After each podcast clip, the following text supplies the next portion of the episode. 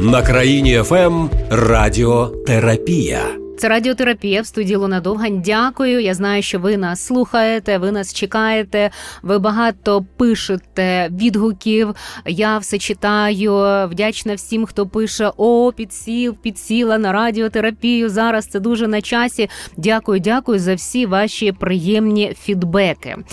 Е, сьогодні буде також цікава тема, е, тому що я буквально вчора побачила статистику, е, що за минулий рік, 23-й, в українських школах збільшилась кількість булінгу, випадків булінгу, і вона набагато більше ніж попередні роки.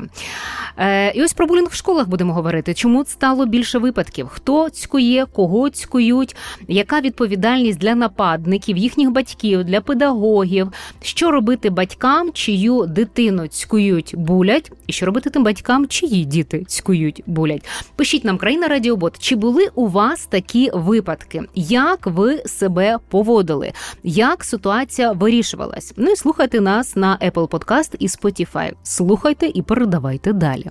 У мене в гостях дитячий психолог, керівник дитячого корекційного напрямку благодійної організації Mental Help Дмитро Вакуленко. Добрий день. Вітаю. Е, Я багато про вас не чута, як про дитячого психолога. І тому дуже хочу з вами обговорити таку важливу тему, тому що багато хто знайомих скаржиться, що зараз стала жорсткіша ситуація в школах. А я от думаю, пане Дмитре, реально зараз стало більше випадків булінгу самого, чи стали просто його частіше більше відверто, відкрито фіксувати? На вашу думку? На мою думку, якщо говорити там 10 років назад, то в цілому питання ментального здоров'я дітей стало більш в порівнянні з 10 років назад, наприклад, стало більш актуальнішим. На це більше звертають увагу. І дійсно по тим чим іншим питанням, діагнозам спостерігається навіть в деяких випадках е, гіпердіагностика, в тому сенсі, що там Е, якісь проблематики починають помічати часто і кажуть про бум і тому подібне. Хоча дійсно рішення, точніше, відповідь, чому так, може бути виключно в тому, що на тому більше ну, починали просто звертати на це увагу і більше це відмічати. Але в ситуації саме з булінгом, на мою думку, це. Та, звичайно, більше на це звертають увагу, але, зокрема, ще й те, що модифікуючі фактори, ну, негативно модифікуючі фактори, які спричиняють. Що таке модифікуючі? Модифікуючі фактори, ну тут мається на увазі те, що сприч... передумов, угу. О, якщо простіше. Так, так. Тобто передумов до булінгу, ну. Дійсно більше зараз в зв'язку з війною, в зв'язку з стресовим е, станом для всіх, для кожного з нас, і зокрема для наших дітей. Угу. А от, до речі, хотіла вас запитати таким окремим питанням, як війна впливає, що означає, що більше таких факторів? Це що? Е, Накопичується е, е, жорсткість, жорстокість, вони не знають, куди це діти, бо вони бачать це по телевізору, бо вони відчувають це якось вдома, чи що? Чому? От ви сказали про жорстокість, вона накопичується, якби умовно дуже логічно. Да? От Ми спостерігаємо жорстокість там умовно по телебаченню і там її видаємо в школі. Але це не зовсім так примітивно все працює, е, жорстокість, тобто агресія, є е, часто густо наслідком страху, угу. як похідна. Насправді і е, все, але насправді я казав про більше про більш загальному сенсі, uh про те, що війна це багато що, так, але зокрема і шалений потужний стрес, потужний тиск на батьків, на дітей, на дітей через батьків, mm-hmm. зокрема. Е, і стрес він виснажує, стрес він е, втомлює, стрес він е, викликає самозахисні механізми. І як саме ці самозаханізми, в якому вигляді вони будуть, тут може бути по-різному. Зокрема, і в вигляді агресії на інших, на ближніх, на своє оточення, і, зокрема, в вигляді булінгу. Тобто війна це такий фоновий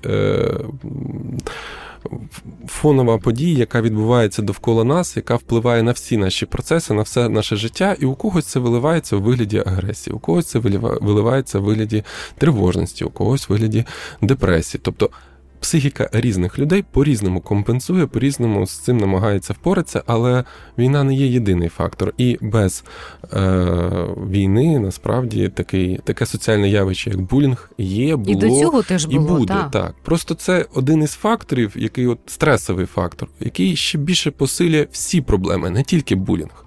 Я не можу сказати, що причина підвищеного булінгу, який от ви зараз е, кажете в статистиці, це виключно тому, що війна. Ні, там багато чинників, які між собою пов'язані. Економічний фактор, зокрема, в Україні інфляція близько 30% на рік. Що через це треба бити інших дітей? Ну, якщо так казати, прям витримувати з е, контексту, то це звучить ну не дуже ок. Але якщо трохи цей ланцюжок розгорнути, і е, інфляція, е, економічна нестабільність, стрес у батьків. Стрес у батьків менше витривалості, менше е, такої, знаєте, любові батьківства, спокою в сім'ї. В принципі, і відповідно дитина себе теж почуває менше в безпеці. Тобто тривожні батьки так дорівнює тривога у дітей. Дитина себе почуває менше в безпеці. І що? Вона Зокрема. почуває себе в неї тривога, в неї стрес, і вона приходить і просто це зливає на когось більш слабшого, на її думку. Ем, дуже по різному буває. Я намагаюсь в причинах оцих, тому що а, ви праві, ви праві, тому що і до повномасштабного вторгнення теж ми багато в медіа говорили про булінг. І були це відео, де дівчата б'ють там компанію цілу, дуже жорстоко б'ють. І що хлопці там просто стояли, дивились. Таких випадків дуже багато. Причини от якщо от розглядати 100 конкретних випадків, може бути 100 конкретних різноманітних причин. Різних факторів, різних цих. Бо буває дуже по-різному. Буває таке, що дитина ну, спричиняє агресор. Агресор спричиняє булінг, е, тому що так вимагає те соціальне оточення, в якому ця людина опинилася. якби не це оточення, ну агресор не був би агресором. Ось буває так, що е, якісь негаразди вдома, нестабільність, розлучення, наприклад. Ну, буває по-різному. І у дитини в цей момент дестабілізується все. І в неї є гостра потреба в тому, щоб хоч щось десь контролювати. І у неї є потреба, дивна потреба, на перший погляд, але так це може спрацювати. Потреба контролювати іншу дитину, іншу людину в себе в класі, щоб стабілізувати своє життя, своє власне оточення. А як до чого тут той слабший, кого вони там б'ють, кого вони цькують, як його контролювати? Навіщо його контролювати? Він що створює якусь е, небезпеку? Е, ідея не в тому, що е, жертва створює якусь небезпеку для агресора. Ідея в тому, що агресуючи проти жертви, е, агресор отримує відчуття контролю, відчуття спокою, відчуття А він стабільності. так знімає напругу свою, да? І напругу знімає, але ключове поверт... ну, створює довкола себе середовище, в якому відчуває себе стабільно в якому все під моїм контролем. Ця mm-hmm. модель може бути знову ж таки одна із причин. Ця модель поведінки може бути повторенням того, чого агресор десь колись спостерігав. Мультику, фільму, в сім'ї.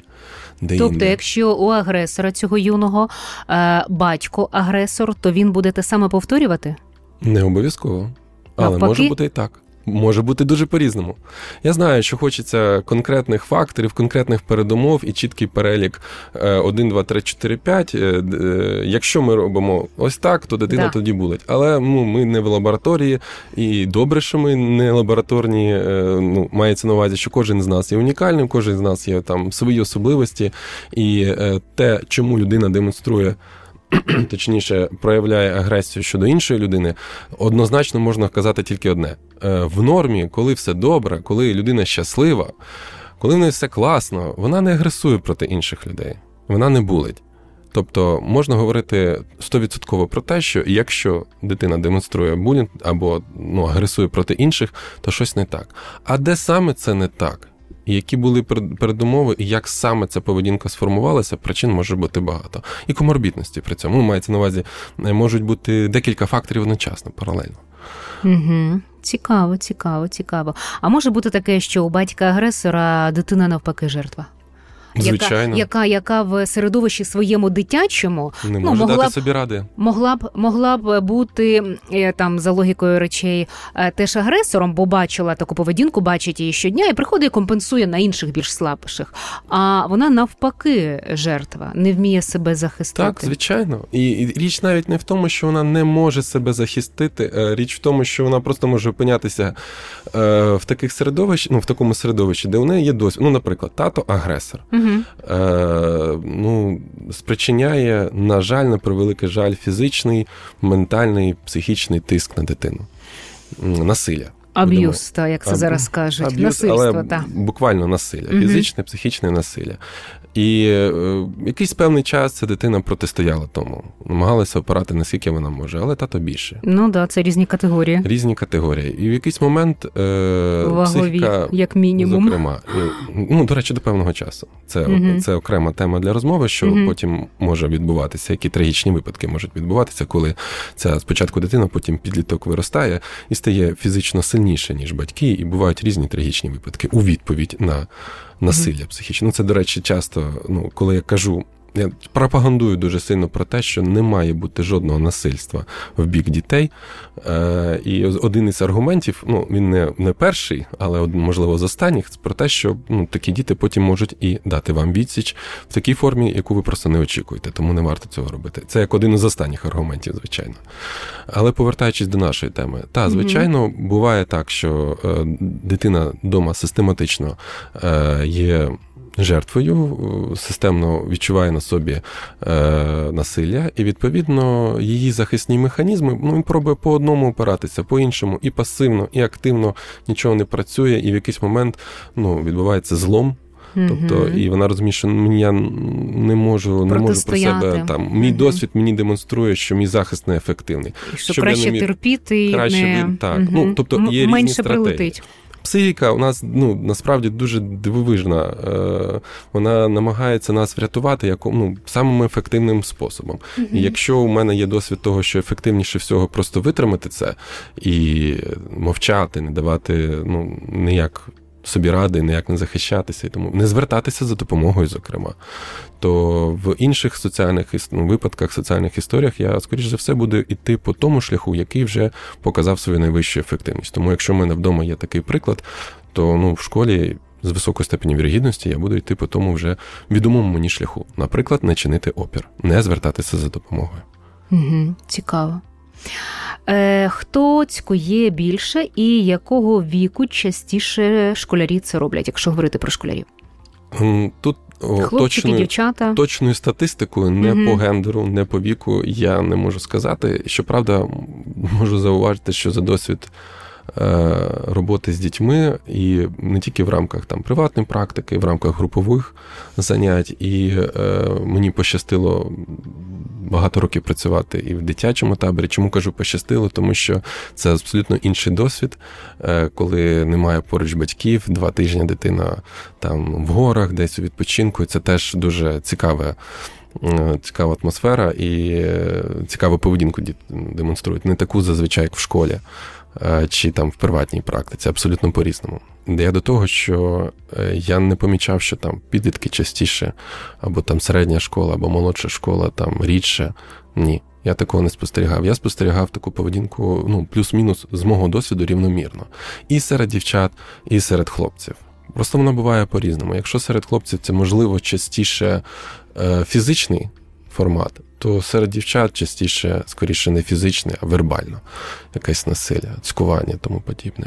А як вони самі пояснюють ось ці, е, хто цькує, ці булери, так їх правильно назвати, ті, які булять, які цькують?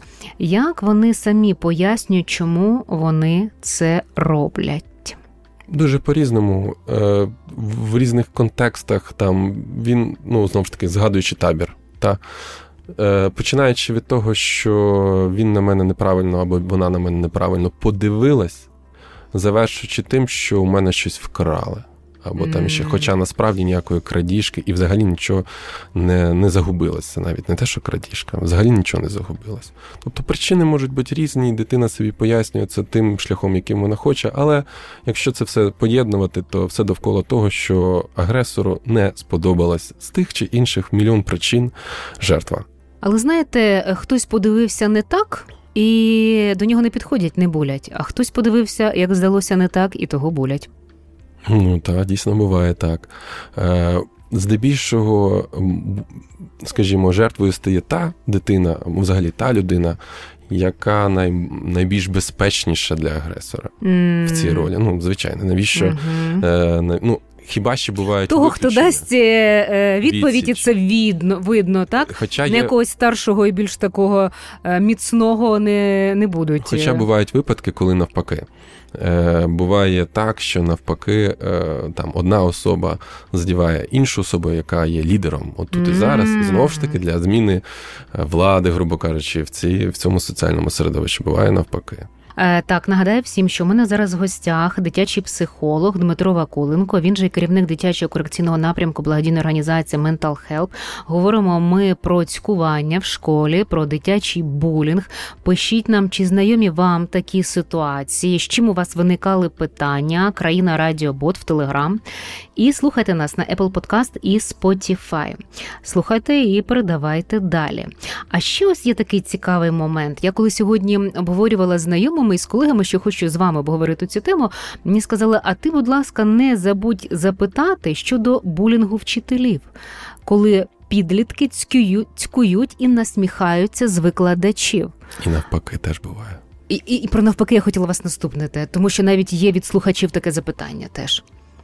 З приводу того, чому мені здається, в мої часи такого, знаєте, я ще застала Радянський Союз трошки, е, ну і потім і незалежні в Україні ми вчились теж. Е, І поступово якось е, змінювалося ставлення до вчителів. Я маю на увазі саме від дітей, від батьків і так далі. А раніше я пам'ятаю, батьки розповідали, щоб ми коли-небудь на вчительку якось не так глянули, не так сказали. А зараз, звичайно, там і предметами кидаються, і що хочеш. Ну, питання в тому, чому так відбувається. Угу. Плюс-мінус тих самих причин, що і між і серед дітей, але тут є ще вигода, певна, додаткова. Е, Коли е, є якийсь там умовний бунт від всього класу, напрямок вчителя, це трохи простіше, ніж писати самостійну роботу. Чи це легше, ніж виконувати те завдання, зокрема. І це по-своєму веселіше, по-своєму, знову ж таки. Бо це щось не таке, як зазвичай. Це щось таке унікальне. І насправді, е, з власного досвіду, теж е, у мене власний, власний досвід дитини були ситуації, коли і були вчителя, і той самий клас був навпаки під булінгом іншого вчителя. Це все в одному році, в одному класі. Так. А чому е, бунт класу проти вчителя? Проти одного вчителя є бунт, проти іншого немає бунту. Е, в яких випадках він є?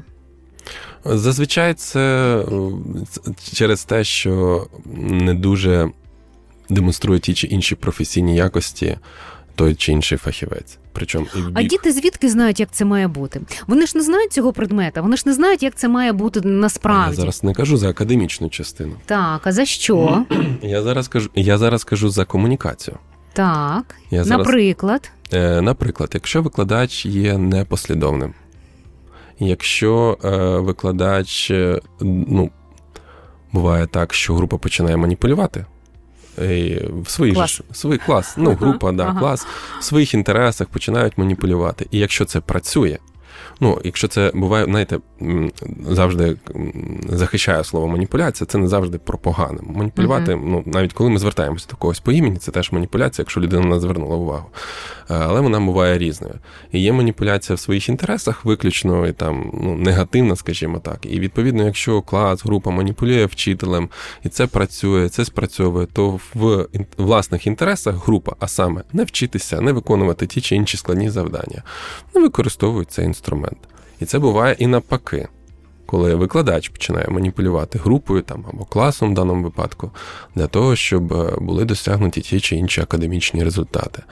Е, знову ж таки, той приклад е, викладача, про якого я там згадую, та про який вчинював, наприклад, булінг на групу, на конкретних дітей, то там дуже чітко прослідковувався інтерес в тому, щоб е, ці дітки. Весь клас абсолютно був учасником олімпіад, конкретної дисципліни. І чесно, я так згадую, от прикидаю, три класи у цього фахівця було на той момент. Зараз я не, знаю долю Мгм. цього, цього викладача, але не суть. 90 дітей, із них 60 е, учасники, якщо не помиляюсь, призери районної олімпіади. угу. Із них 30 призери міської олімпіади, міста Київ. А це вони були настільки зацікавлені, захоплені цим предметом, а викладач настільки їх влюбив цей предмет. Е, викладання було дійсно нестандартним. Будемо так говорити. Шкільну програму ми проходили дуже швидко, а далі йшла олімпіадна. Саме олімпіадна. Ого, а так можна? Ну, за нормативами шкільної програми ні. Я так думаю. Але тим не менш, шкільну програму ми проходили досить швидко, за декілька місяців. Замість А це там, не дуже навантаження було на дітей? року. Чи Е, їх Дуже, ніхто не дуже питав? навантаження було тоді, коли е, обов'язковим було відвідування щосуботніх е, безкоштовних, щоправда, семінарів. Угу. Тобто дитина п'ятий клас, грубо- ну, умовно, п'ятий, шостий клас. А це обов'язково. А чому? На якій підставі? ну, бо І ніхто не обурювався з батьків? тому і проявлявся булінг. Що якщо ти не відвідуєш ці добровільні е, заходи по суботам, а вони тривали там близько 6 годин кожної суботи, що є додатковим навантаженням по цій дисципліні, е, то ну, про це згадувалось під час уроків і казали, що ти нічого в цьому житті не досягнеш, якщо не будеш займатися А керівництво школи про це знало? Я думаю, так, тому що результати були дуже потужні. а, Щорічно тому щорічно, е, заплющували очі на ці всі, навпаки, з цих можливо. 90 дітей це конкретний маркер. Щорічно з 90 дітей близько 10 призери всеукраїнської рівня. Слухайте, мені вже важко. І один Оце, як ви говорите, я собі це уявляю, аж важко дихати. і один 2 призери або учасники міжнародного рівня. Це ви до того, що є булінг від викладачів, вчителів до дітей, так? Конкретний приклад Мгм. яскравий. І Мгм. от, а був і навпаки, навпаки інший викладач. Е, ну, як, не те, щоб там. Ну, були історії, коли викладач не витримував і ну, виходив з класу. Так. Коли діти так насміхались? насміхались, е, ну, шуміли, відмовлялися там. Ну вони, мабуть, себе так відчувають тоді прикольно. Вау, тому що це ж люди на постаменті. Влада А у підлітків плюс іде оце обурення, так е, точніше, у них іде е, оцей процес, коли вони хочуть авторитетних раніше для них дітей, тих же батьків, скинути з постаментів. Так і взагалі є підміна. Ну, е, не те, що підміна, е, йде реструктуризація цінностей, м, і це нормальний процес для цього періоду, так? В цілому так, Підліткового. так, В цілому так, але така поведінка не є нормальною. Тобто е, експерименти, дослідження себе, світу це є правильно здоровий процес, сепарація. Це дуже здоровий процес в підлітковому віці. Але саме такою формою це є нездоровий процес. Тобто, знаєте, я завжди пропагандую про те, що задача дорослих, ну, освітян, батьків, підготувати дитину до дорослого самостійного життя. І в такій формі знецінення булінг е, викладача, який тебе навчає, це не, не те, що тебе підготує до дорослого самостійного життя. Угу. У нас є запитання від е, слухачів. Пані Тетяна, вчителька мого сина здала його іншим дітям, коли він поскаржився їй, що діти курили в класі. Він не називав прізвищ. В нього алергія на дим. Він їй про це сказав. Вона зайшла і на весь клас про нього це розповіла. Тепер діти його булять. Як бути? Вона ж свідомо його підставила. Так? Ну, та, звичайно. Я, знаєте, тут ну, жахлива історія насправді. От про, про непрофесіоналізм. Ми, власне, щойно говорили, буває по-різному. Та, і оце якраз приклад е, непрофесіоналізму. Причому ця людина може бути класним викладачем і дуже добре розуміти свою дисципліну, ну і знати. Але я кажу зараз саме про А я думаю, навіщо вона це зробила? Вона ж розуміла, що вона робить. Можливо, розуміла, можливо, ні. Ми не знаємо. Але на питання е, нашої слухачки про те, що конкретно в цій ситуації робити, е, буває так, от особливо, що питання стосується булінгу, так, тут вже ж різні сторони. Тут є і сторона дитини, агресор, і сторона е, жертви, і батьки обох сторін, і адміністрація, і викладач. Тобто тут дуже багато сторін. І е, якщо ми говоримо про дітей, то та, у них є певна там зона відповідальності, зрозуміло, в силу віку вона має свої обмеження, але основна доля відповідальності на дорослих, на батьках і на викладачах адміністрації, зокрема. Е, Чому так вчинила викладачка? Ми не знаємо. Це конкретний предмет дослідження, я б так сказав би. Але е, що б я порадив би, якщо ви зустрічаєтесь з фахівцем, який ну, явно неефективно демонструє свій професіоналізм і такі речі коїть, то можливо є сенс подумати про зміну школи, про Мгм. подумати про зміну класу. Мгм. І це навіть е, зрозуміло, тому що ну, одна із причин це тому, що ваша дитина опинилася в супер складній ситуації, в токсичній ситуації, і тут і доросла людина не порається з цим самостійно, не тільки там дитина. Але в цілому, чи потрібно готувати дитину до того, що, щоб виживати в таких токсичних там або непрофесійних, на такому, ну, такому середовищі в цілому. Це таке круте питання, яке зазвичай батькам ставлю. А не вийде так, що дивіться, ті діти, які булять, які цькують е, цього хлопчика, вони для себе його переведуть в іншу школу, а вони для себе закріплять оцей меседж Я крутий, я переміг чи я перемогла. Вау, вау, і е, значить, то жертва, а я крутий. І далі вони підуть по життю з цим меседжем. І далі будуть себе так поводити. Так, таке може бути, але це зона відповідальності людей, які безпосередньо взаємодіють з цими дітьми, а саме школи класу, там викладача і батьків цих дітей. Це не зона відповідальності е, тієї пані, яка до нас звернулася. Тетяна, там. Тетяна. А скажіть, будь ласка, для її сина як це буде? Не буде він себе відчувати в ролі жертви? Що ось е, вони там його образили, і його батьки перевели в іншу школу, і тепер він як е, переможений? Е, досвід програшу. Так. Неуспіху. Так. Е, події можуть відбуватися по-різному, але як ми їх е, інтерпретуємо, має значення. Досвід він корисний або деструктивний в багатьох випадках за рахунок тої інтерпретації, яку ми тому даємо. Тому, якщо ми просто скажемо дитині, слухай, ми переїжджаємо там або змінюємо школу без пояснень, без роз'яснень, то ми не знаємо, які висновки зробить дитина, і, і який то вплив буде на неї, відповідно, угу. і, і що для неї зафіксується, і тому подібне. А якщо ми проведемо над тим роботу, поговоримо з дитиною, пояснимо, що те, що відбувалося, є абсолютно нездоровим. Твоя поведінка є абсолютно конструктивною, тому що, ну, знову ж таки. Нагадую, наша задача підготувати дитину до дорослого самостійного життя. І в дорослому самостійному життю, якщо щось відбувається неправомірне, наприклад, паління в недозволених місцях, що має зробити свідомий громадянин? Здорова людина. ну, давайте, окей, я розумію, що життя зараз бентежне, дивовижне, є різні групи і реалії mm-hmm. різні. Але ж ми до чогось прямуємо. Ми там хочемо євроінтеграції. Ми до чогось mm-hmm. прямуємо. І до якого майбутнього ми до якого соціуму ми готуємо свою дитину? До тієї, там, де. Порушувати правила це ок, і палити в недозволених місцях це ок, чи тієї, яка дотримується правил. І тому дія ну, цієї дитини була абсолютно нормальною і здоровою у неї в її поведінці нема проблем ніяких. Uh-huh. А те, що її е, ну, не дотрималися конфіденційності, а це є обов'язковим в роботі ну, з такими ситуаціями. Конфіденційність це дуже важливо то, щоб не було, ну був відвертий непрофесіоналізм, те, що був булінг з боку, е, як наслідок, був булінг з боку дітей, і знову ж таки, це наслідок, наслідок дій викладача. Тобто немає вини про можливо, треба ще якось там не знаю, до директора піти, поговорити з приводу поведінки викладача, батькам, ну якось розставити трішечки крапки над «і». Я не впевнений, що е, розмова.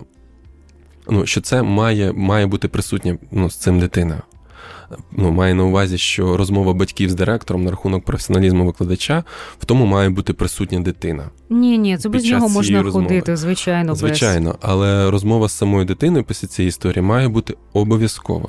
То це ну взагалі то будь-яка е, що подія ти був правий, і щоб батьки показали, що вони на стороні дитини. Так, звичайно, але тут е, не просто показати, що ти правий, а чітко роз'яснити, чому саме ти пояснити правий. ці правила. Пояснити, що так, життя. Е, так, що ми тебе хочемо підготувати до такого соціуму, в яких ну правил дотримуються, і в якому до такого соціуму, до якого звертатися до третіх сил, до адміністрації, до поліції, до суду, до іще якихось інстанцій.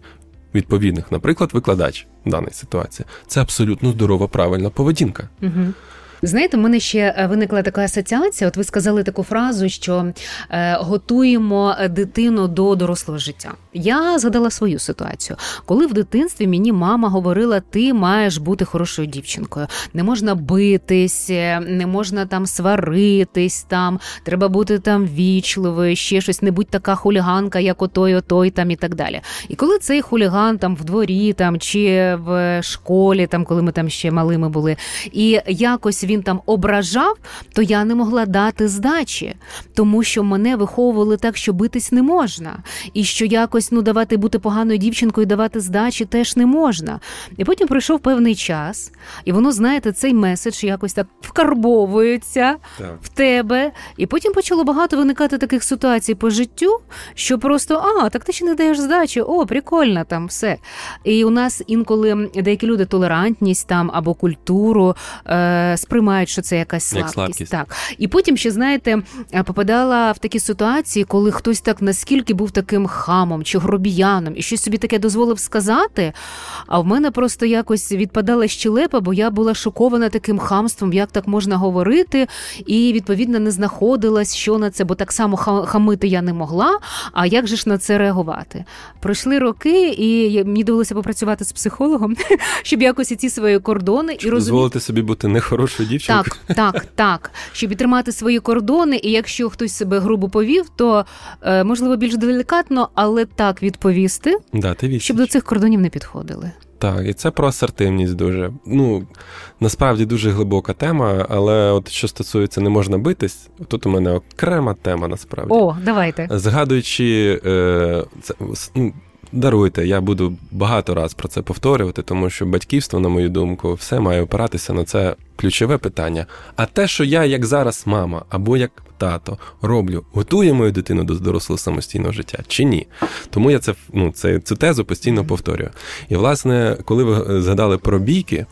Е, я тут е, думаю трохи: а чи є у нас закон, який забороняє битися або фізично себе якось захищати? Ні. Є ну, закон, ну, який да. регулює це. так. Ага. І це насправді одне із питань, е, що стосується булінгу, батьки звертаються, ну там. Як він, як йому пояснити, як саме за себе фізично постояти, якщо така потреба є, і взагалі як це пояснити? І тут ми знову ж таки звертаємося до тих правил, які функціонують в здоровому житті. Тобто, якщо твоєму життю, здоров'ю є пряма небезпека, то ти ну, маєш право дати відсіч фізично, зокрема. І це право завершується рівно в той момент, коли е, зникає пряма загроза твоєму життю і здоров'ю це якраз от ці рамки, чіткі, дуже визначені рамки, uh де ти починаєш, що можеш, і де ти завершуєш. І це те саме стосується, до речі, уточнення, та це що стосується інших якихось предметів. Тобто, якщо на тебе е, з голими руками, а ти відбиваєшся табуреткою, наприклад, там або стільчиком, uh то це вже перебільшення свого самозахисту. Як і Ні, ну, якщо він житті. двохметровий, а ви 70 сантиметрів, то може й табуреткою. Ну можливо, наше законодавство не досконале в тому, але двохметровий, якщо він майстер спорта, то так тому що е, майстер mm-hmm. спорту знак дорівнює ти користувач холодної зброї. І відповідно, та від такої людини з таким статусом можеш відбиватися і холодною зброєю, і це буде правомірно. А якщо такого статусу у того двометрової людини немає, то ні, на жаль. А другий пункт mm-hmm. по фізичній, е, по фізичному самозахисту це якраз полягає в тому, що далеко не завжди треба захищатися саме фізично. І є ситуації, коли ти маєш втікти.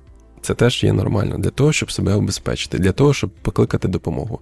Мають бути треті. Не завжди ти маєш фізично е, стояти за себе, власне, як і ну, якщо небезпека занадто велика, ти не спроможний, ти не маєш то стягувати. Для цього є треті сили. Наприклад, дорослі, якщо це дитина. А якщо ти вже дорослий, то для цього є поліція. Знову ж таки, все дуже реалістично, все дуже предметно до того, до чого ми готуємо. Угу, Певні правила.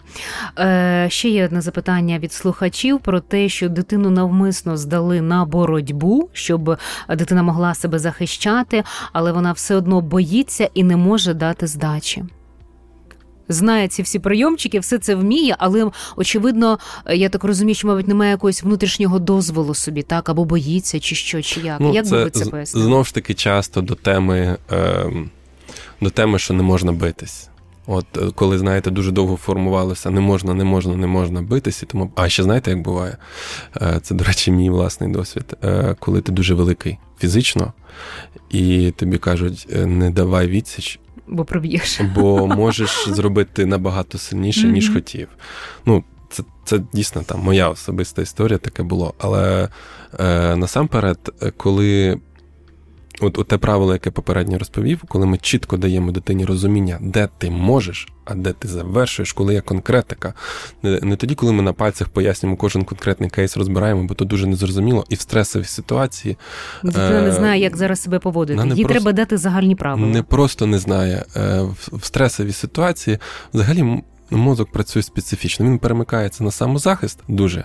У нас є три лінії там самозахисту: бий, біжи, замри, замри сховайся. Та? Ну, Замри в сенсі злися з середовища. Та? Ну, Це такі тваринні інстинкти. Дякую еволюції за це. Але ну, я про те кажу, що е, мозок в стресовій ситуації він важко йому критично мислити. Йому треба прості, чіткі меседжі, які будуть спливати в голові в цій стресовій ситуації. Їх треба проговорювати, їх треба відпрацьовувати на практиці. Е, Єдиноборство класна штука.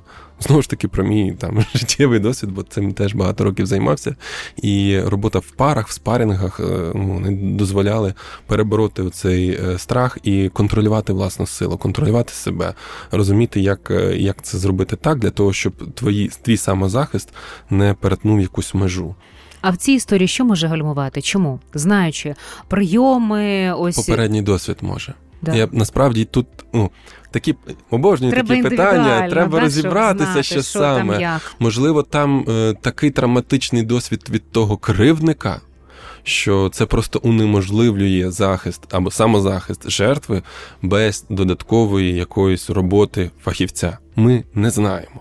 Але така перша гіпотеза, да, яку я власне вже озвучив, це попередній досвід.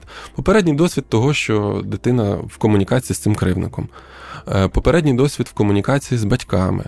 Попередній досвід того, що вона бачила в кіно, ми тут ну не знаємо. Або, наприклад, інший хлопчик з того ж класу дав вісіч, отримав в рази більше, ще більше, ще більше. і це, і це закарбувалося. Так, угу. так. Хоча він фізично більше, ніж той хлопчик. І, в принципі, наче і вже там і ходить на. А може ця дитина пацифіст, знаєте, яка. Да, Може, в цій дитини все добре, і вона, як в рамках нормі, нормальна людина. Е, Позитивна, таки, добра дитина, і вона не хоче когось ображати, бити. В нормі, да, так закладено нам природою, що ми не хочемо кривдити собі подібних. Да, Може бути так, що це просто абсолютно здорова дитина. яка Або знову ж таки, знаєте, немає цього внутрішнього дозволу чомусь. Так. Треба Чому? А от чомусь тут може бути по-різному. Я ж кажу, але мені здається, що е, ну часто, не мені здається, часто це через попередній той чи інший досвід. А який саме тут треба думати. Але е, знову ж таки, якщо ця проблема дійсно зменшує якість життя ну, цієї mm-hmm. дитини, е, то є сенс звернутися на консультацію, є сенс розібратися це з фахівцем, е, є сенс чітко. ну, Моя базова рекомендація в рамках нашої розмови, так знаєте, в загальному, це дати оці конкретні рамки дитині, пояснити конкретний мапу, алгоритм, алгоритм дій. Якщо є фізична небезпека, ти можеш один, два, три це 1, 2, 3 завершується рівно там, де небезпека завершується. Якщо це якась е, вербальна е, агресія, то ти не маєш можливості дати фізично.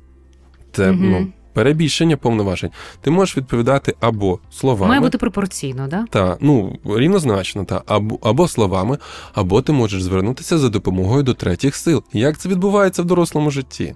Окей, до вас до вас звертається, наприклад, е, мама там е, дитини, от е, яка не знає, як їй бути, якщо її дитина пішла в школу, якщо її там хтось ображає. Якщо тебе ображають, е, я собі уявляю консультацію, такий кейс розберемо.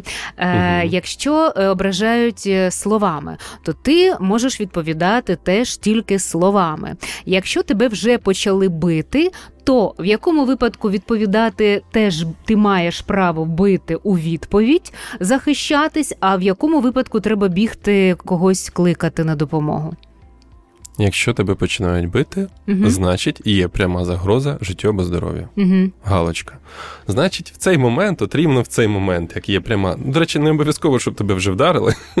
Якщо тільки там замахуються, тобто, якщо є небезпека, вже існує пряма небезпека, очевидна, то ти вже можеш давати відсіч. Тобі не обов'язково чекати, поки тебе вдарять, зададуть якоїсь фізичної кривди. Якщо це очевидно вже процес почався. Угу. А завершиться цей процес має рівно в той момент, коли прямої небезпеки твоєму здоров'ю немає. Тобто, коли, не знаю, там. Ви на відстані, коли дитина та відскочила, коли вона втікла і тому подібне. Коли треба звертатися до адміністрації, до викладача, до третіх сил, так званих. Е, тоді, коли ти не можеш фізично дати відсіч, коли їх більше, коли ти в такому зараз фізичному стані, що ти не можеш дати. Не обов'язково. Навіть якщо ти фізично, моторно, мускулатурно ти можеш дати відсіч фізично, це не означає, що це треба ну, робити в 100% випадків. Є різні ситуації. Є ситуації, коли є сенс уникати фізичного контакту і знову ж таки звертати. Ну, в дорослому житті ми звертаємося до поліції. Угу. Не все ж ми вирішуємо е, виключно самотужки. Угу. Викликаємо поліцію, побутових питань ну, да, дуже да, да, багато. так, і так. це абсолютно здорова, нормальна поведінка чомусь. Та ніхто ж не скаже, що от е, жінка там накинулась на чоловіка е, неважливо з чим в руках, і той от викликав поліцію, а не дав їй відсіч. От такий собі. Звичайно, Да. це нормальна поведінка, коли він викликає поліцію. Мгм. Ну, наприклад, це умовний приклад. Так, так, так.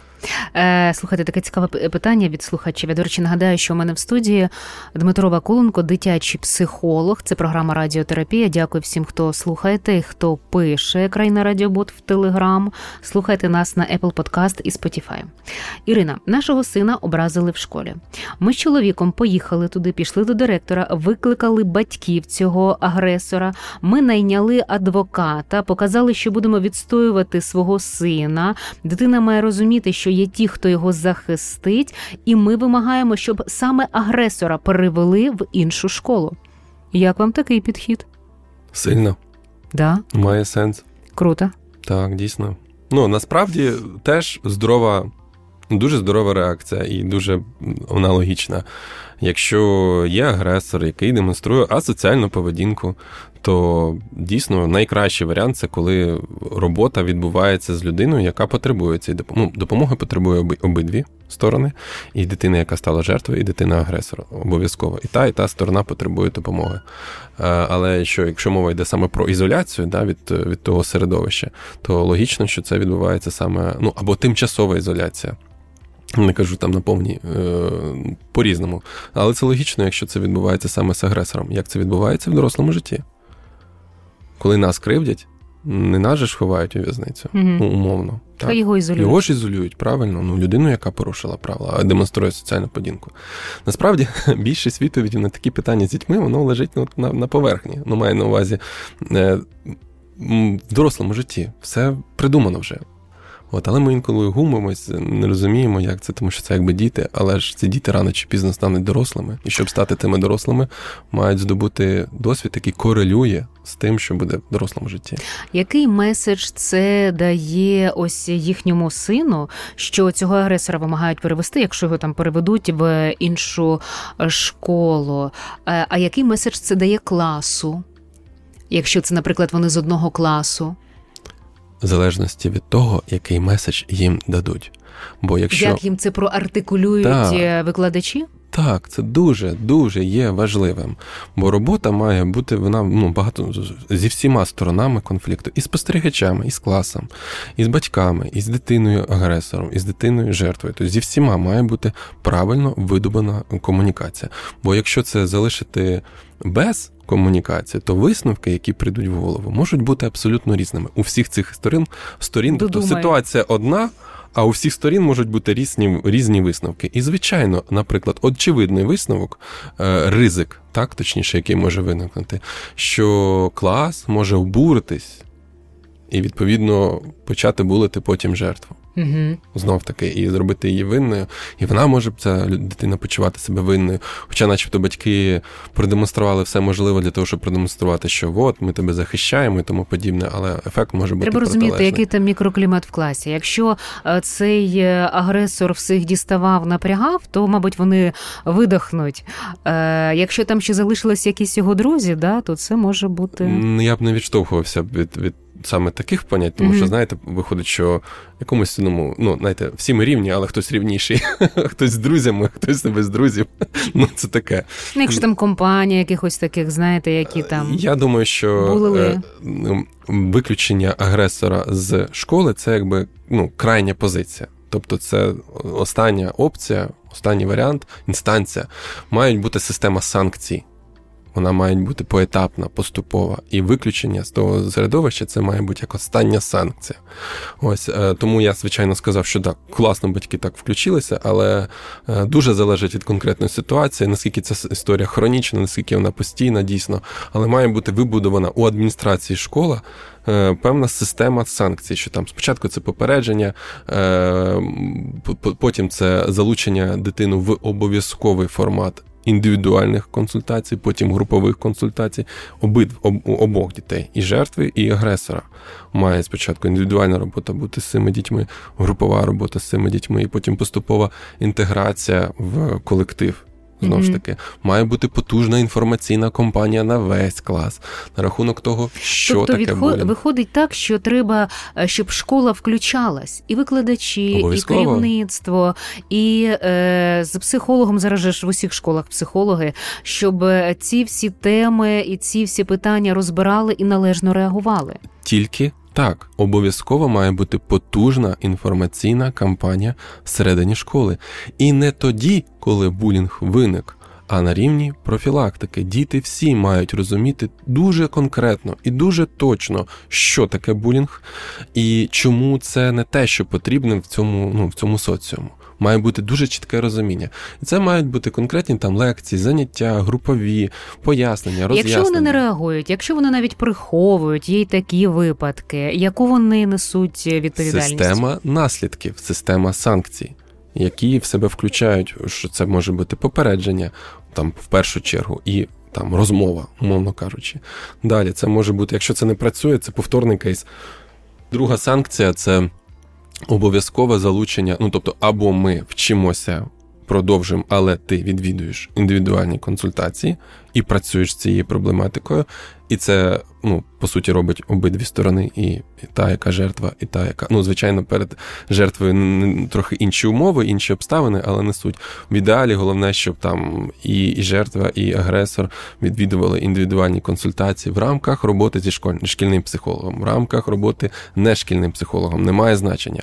Ключове, що і тому, і тому треба попрацювати над е, комунікативними навичками, над е, переживанням ці, цієї ситуації, над переживанням цього досвіду, з правильною інтерпретацією цього досвіду, для того, щоб для жертви це було менш травматичним, для агресора це не було практичним досвідом, який підкріпився і який буде потім продовжувати. Е, реакція школи, реакція викладачів має бути однозначна, одностайна має бути чітка виділена позиція, яка ну, має продовжуватися у вигляді інформаційної компанії, як і тобто робота з самим класом має бути, тобто з не учасник, не з прямими учасниками е, цього конфлікту, теж має проведена бути робота, де роз'яснення, е, і що ключове, не має бути вираження агресора у вигляді абсолютного зла. Угу. Тобто має бути позиція того, що е, всі ми різні. І є ті, хто там краще справляється з саморегуляцією, гірше справляється з саморегуляцією, що агресор потребує допомоги. uh Він ну тому, що це так і є. Це людина, яка потребує допомоги. Вона потребує там реабілітації, вона потребує ресоціалізації. І ми допоможемо це настільки, наскільки ми в силах, в рамках наших там можливостей. Тобто, це не означає, що ми маємо цькувати його у відповідь, або бо може бути зворотній ефект, якщо неправильно прокомунікувати з класом і обозначити агресора як булера. Угу. То потім може бути зворотній ефект, і клас угу. може дружно булити вже його, і він вже буде в ролі. А як бути, до речі, жертви? батькам ось такого булера, ось е, такого агресора, назвемо його так. Е, як бути батькам? Ось вам телефонують і кажуть, ваша дитина побила там такого-то, такого-то, ваша дитина дитина там систематично там е, робить те-то, те-то. Е, Яка ваша реакція як е, батька? Ну, взагалі, от яка реакція мала бути у батьків? Ну, напевно, в першу чергу спокійна, тому що емоції вони можуть заважати критичному мисленню і раціонально це все роз'яснювати. Е, Усвідомлення, треба почути інформацію від фахівців, треба розібратися в цьому. Тобто, це ми вислухати дитину. Вислухати дитину, взагалі, е, поставитися до цього як до комплексної проблеми. І поставитися рішення теж комплексно. Тобто має бути консультація. По-перше, розмова з цією дитиною, розмова з адміністрацією, зі свідками, розібратися конкретно в цій історії. Е, і зрозуміти... Без емоцій намагатись. Ну, без негативних, ну да, емоції, будь-які емоції є підкріпленням. Що негативні емоції, що позитивні емоції, і підкріпленням поведінки, яка є соціально неприйнятною, тому, ну, звичайно, маємо бути спокійними. А далі, коли ми вже усвідомимо саму проблематику самої цієї історії, підійти до цього рішення комплексно. І це комплексно знак дорівнює. І робота з дитиною, а інколи потрібна робота і самому папі, самій мамі, можливо, сімейному терапевту. Угу. Тобто, спочатку допомога дитині вияснення оцих індивідуальних факторів, чому саме ця дитина демонструє таку може поведінку. бути так, що там проблеми в родині, і дитина таким може чином бути це... і так. Угу. Так, і відповідно, одне з комплексних, ну однією з частинок цього комплексного рішення це сімейна терапія мами і тата. Mm. Може бути і так. Е, по-різному дуже. Але те, що е, стосунки батьків, взагалі атмосфера в сім'ї дуже впливає на дитину і, відповідно, на її взаємодію з оточуючими, це факт. Є таке. Е, як ви думаєте, якщо більше школярів і їхніх батьків будуть знати, що за булінг є покарання, яке прописане в українському законодавстві, штрафи і виправні роботи, то менше буде таких випадків? Бо е, були вже такі ситуації, коли ось е, там серйозні штрафи були, та й виправні роботи теж. Знаєте, це нагадує мені приклад. Ну, якщо будуть знати, що за це є відповідальність. Це нагадує мені приклад, коли там запропонували давати більш жорсткі методи, е, ну, більш жорсткі обмеження волі для людей, е, гвалтівників. Угу. І якби значить, очевидно, та що якщо будуть більш жорсткі умови, там каратися більш жорсткіше і тому подібне, то ну це напевно, буде стримувати. Це буде стримувати і тому подібне. Але це не так очевидно. Бо один із інших висновків, який може бути, це те, що е, серед е, от, от, от таких кривд, от таких історій буде більше вбивств може бути. Знову ж таки, ну sorry, я розумію, що дитячий mm-hmm. психолог піднімає і такі теми теж, та, так буває, але повертаючись до дітей, mm-hmm. е, не завжди посилення. Е, сан, ну, тих покарань, як ви сказали, знову ж таки, хоча я дуже не люблю слово покарання по відношенню до дітей. Я люблю слово обмеження, санкції, да, щось таке в бік гуманної mm педагогіки, ніж покарань і тому подібне. Ну, Тим не менш, е, це не завжди е, може створювати передумови до того, що. Зменшиться кількість таких випадків, вони можуть більше приховуватись, вони можуть більш е, бути більш жорсткішими тому подібне. Я би тут працював би не з наслідками, тобто, що таке обмеження, санкція, покарання, так? Це вже робота з наслідком. А найкраща робота вона на рівні профілактики. Тобто тут ліпше звернути увагу не на юр... ну, не на адміністративне правопорушення і санкції тому подібне. Наслідки обов'язково мають бути. 100% обов'язково мають бути. Я там перелік їх там приклади навів. Попередження, обов'язкова співпраця з фахівцем. Ну, як обов'язково, якщо ти хочеш залишатися з нами. Якщо не хочеш залишатися з нами, ми нічого не, не стримуємо. Але якщо хочеш з нами залишатися, будь ласка, обов'язково пройди терапію, там і потім групову терапію і тому подібне. І Так, ви... слухайте, за кордоном, особливо в фільмах там показують, що е, деякі там е, хто порушує закони, стільки-то годин там е, роботи з психологом, психотерапії, там то, то, то. Робота з причиною. Угу. Робота з причиною. Це такий ну, нормальний підхід. І там третя санкція, ну не виходить. Ну ми спробували. Ну ми пояснили. Наші повноваження тут вже все завершились. Тоді ми там ізолюємось. Це теж вихід, це теж нормально. Значить, наш соціум тобі не підходить. Це не означає, що ти поганий, це означає, що ми один одному не підходимо. Можливо, є в світі соціум, де ти будеш там, де булять один одного, і ти будеш себе почувати там добре. Ну, це може по-своєму жорстко, жорстоко по відношенню да, в якомусь сенсі, але тим не менш ну, справедливо і нікого не обмежують в правах не дітей, які там інші вчаться, не дитину, яка є е, агресором і тому подібне. Зрозуміло, що дуже багато залежить від мотивації цієї дитини, від мотивації батьків. І і буває так, що школа виставляє якісь умови, ну, здорові, нормальні, конструктивні умови. Але батьки впевнені в тому, що вони праві, вони впевнені в тому, що треба отак себе поводити. При адміністрації там можуть казати да-да-да, так, все дійсно, ми все розуміємо, а вдома казати молодець. Ну, Буває і так. На жаль, на превеликий жаль, буває і так. Е, ну, тобто, Є ж тут різні там. Е, неважливо, скільки, скількох там віках ти там приймав участь, головне, що в кожних там переміг. Ну, Коротше, mm-hmm. буває дуже по-різному. Знову ж таки, дуже багато чого йде від батьків. Згадую і дорослу психотерапію, кажу, що це комплексний підхід має бути обов'язково. Не суть, але та школа має зробити зі свого боку все можливе. Ще є запитання. Е, так, е, е, Оксана пише нам, як бути, якщо вчитель цькує дитину, занижує оцінку на своєму предметі, дуже упереджений, зазвичай вірять дорослим, а не дітям, і дехто з викладачів самостверджується. Ну да, таке є, таке є. От як бути батькам, наприклад, такої дитини, якщо вони бачать, що ось є така ситуація? Упереджений. Є варіанти. Давай. Декілька. Можна спробувати вилікувати вчительку. Вилікувати? Ну, а чим вона хворіє? Ну, якщо вона намагається самостверджитись на на дітях, угу. то це явно не про здорове. Угу. Це про якусь пато. Неважливо. Як її вилікувати? Стоп. Це зачекайте. Каже, варіант А вилікувати викладача. Варіант Б. Е, пані така, то як її там звати, там не знаю. Ірина е, Васильівна, сходіть на терапію. Наприклад, ну мені здається, це нереалістично. Ага. Абсолютно. Від Вони слова тоді зовсім. взагалі е... не суть, але ключове, що це не в зоні там наших можливостей, це нереалістично. Варіант Б. Е... Щось якось змінити власну дитину так, щоб вона краще підходила під викладача. Зробити зручненький? Угу. Чи це в інтересах вашої дитини? Ні. Тому ми теж не приймаємо цей угу. варіант. Е, так, якщо у нас дві сторони конфлікту, да?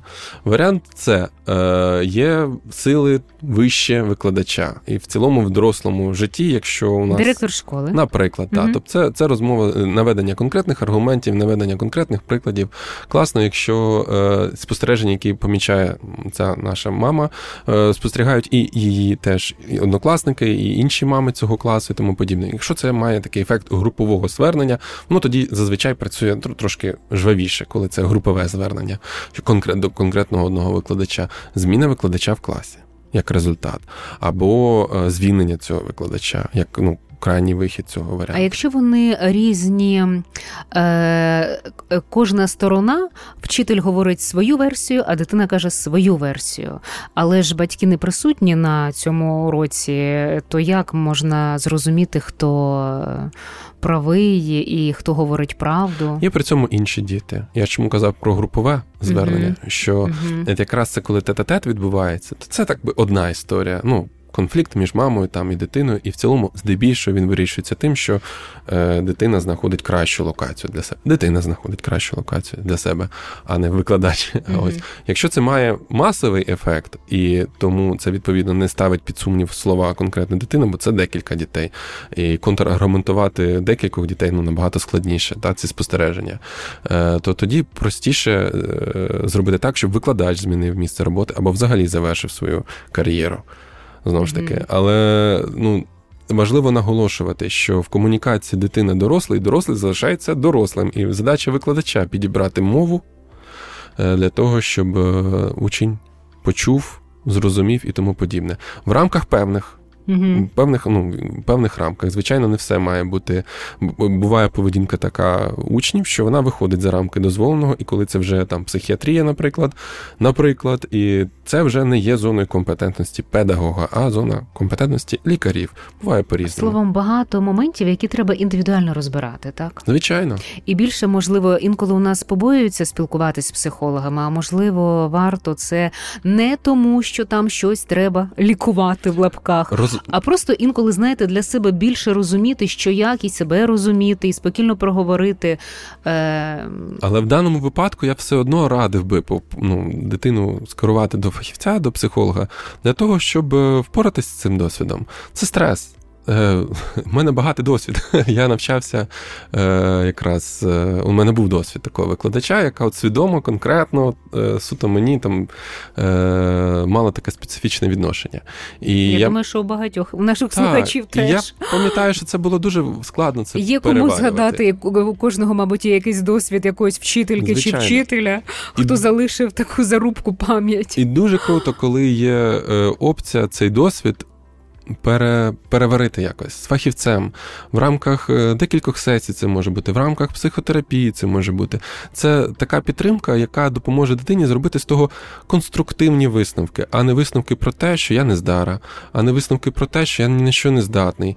Е, тому що викладач і викладач він є авторитетом. Ну навіть в підлітковому віці це доросла людина, якщо вона говорить про те, що ти не здара, е, що ти в чомусь не успішний і ніколи не будеш успішний. Це може настільки Ого. глибоко засісти. Ну це Ось ось перебір При... такий. Ну, що, Такі це... установки давати дітям, ще оці оціночні судження. Ну слухайте. Е, ну можливо, Та я розумію, ми що таке різних... в житті. Можливо, да, так, да, можливо, ми з, з різного Але з різного настільки... досвіду буває. Причому викладач може щиро виправдовуватись, що я ж таким чином мотивую, мотивую, щоб старався краще. Дякую. І ще щось. А хоча насправді дійсно справляє своє вигоряння, свою агресію, mm-hmm. свій цинізм mm-hmm. в бік дитини. Ми знаємо точно, що сфера викладачів це в топ щонайменше топ-10 е, професій, які вигоряють. Ну, щонайменше топ-10, а то й топ-5.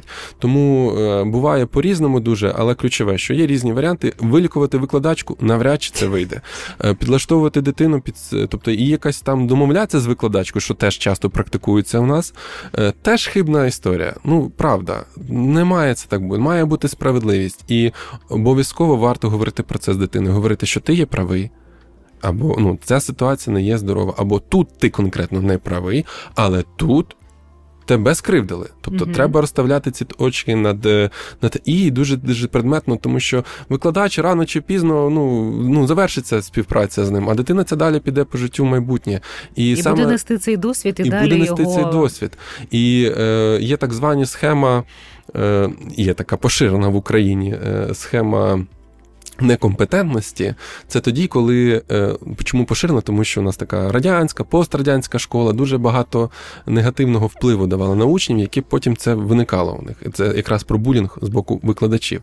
І тоді людина виростає з глибинним відчуттям того дуже сильного страху бути некомпетентним в чомусь. Дуже сильний страх. І це дуже поширено От в Україні дуже сильно. Як це проявляється? Про те, що якщо тема, хоч трохи якась, е, і там людина може відчувати себе некомпетентною в чомусь, то вона цьому е, ніколи не спробує, ніколи не буде ризикувати. От її там запрошують на якусь конференцію, поїдь, виступи, це твій там спосіб кар'єрного росту. Людина відчуває якусь невпевненість в тому і е, не готува... не, не, і відмовляється від цього на старті. Хоча там може є час об'єктивно до того підготовити втомлюватись. Або навпаки, гіперкомпенсація. Тоді, коли е, людина щось знає.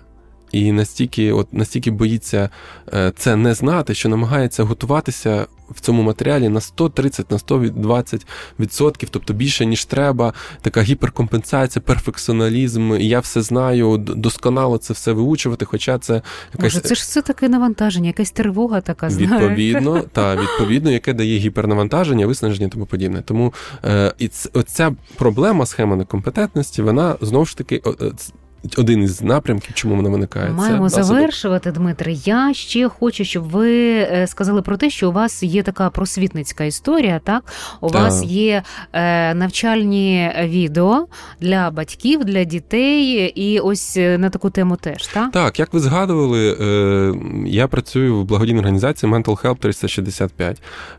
Наша задача і мета це проводити діагностику, консультацію, корекцію дітей. Тому, власне, якщо у ваших слухачів виникнуть якісь якісь питання е, до дитячого психолога, то ви можете звертатися до нас на безоплатній основі. Але я, я мала на увазі, що у вас освітній. Так, так, у вас є освітні відеоматеріали, які батьки можуть собі безкоштовно відкрити і подивитися. Також да, також ми розуміємо, що є поширені питання, які потребують простих зрозумілих відповідей від фахівців.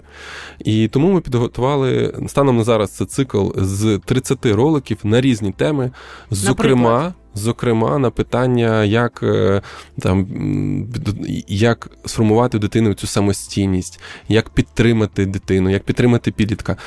Е, саме приємне, як на мене, це те, що ці 30 роликів вони е, розмежовані по різним категоріям віковим. Тому ми намагалися специфічно піднімати ті питання і піднімати ті рекомендації відповідно віку. Так, зрозуміло. Тобто, от якраз для батьків таке в поміч може бути, щоб вони могли собі подивитись, зрозуміти, якщо хтось там такого досвіду не має чи не знає, як це бути, як правильно такі поради від психологів. Так. Я вам дякую. Е, Цікава тема така. Ми так з вами її сьогодні, знаєте, з різних сторін покопали. Але е, звичайно, що е, в кожній індивідуальній історії треба індивідуально її дивитися і вирішувати. Але я думаю, ну, хоча б якісь основні моменти ми сьогодні з вами розібрали, за що вам велика подяка. Дякую вам. Нагадаю, що в мене в гостях був Дмитро Вакуленко, дитячий психолог, керівник дитячого корекційного напрямку, благодійної організації Mental Health 365. Всім дякую, хто слухав. Слухайте, поширюйте, передавайте, будьте мудрими, гармонійними, щасливими. До наступних зустрічей. Радіотерапія на україномовному радіо Країна ФМ.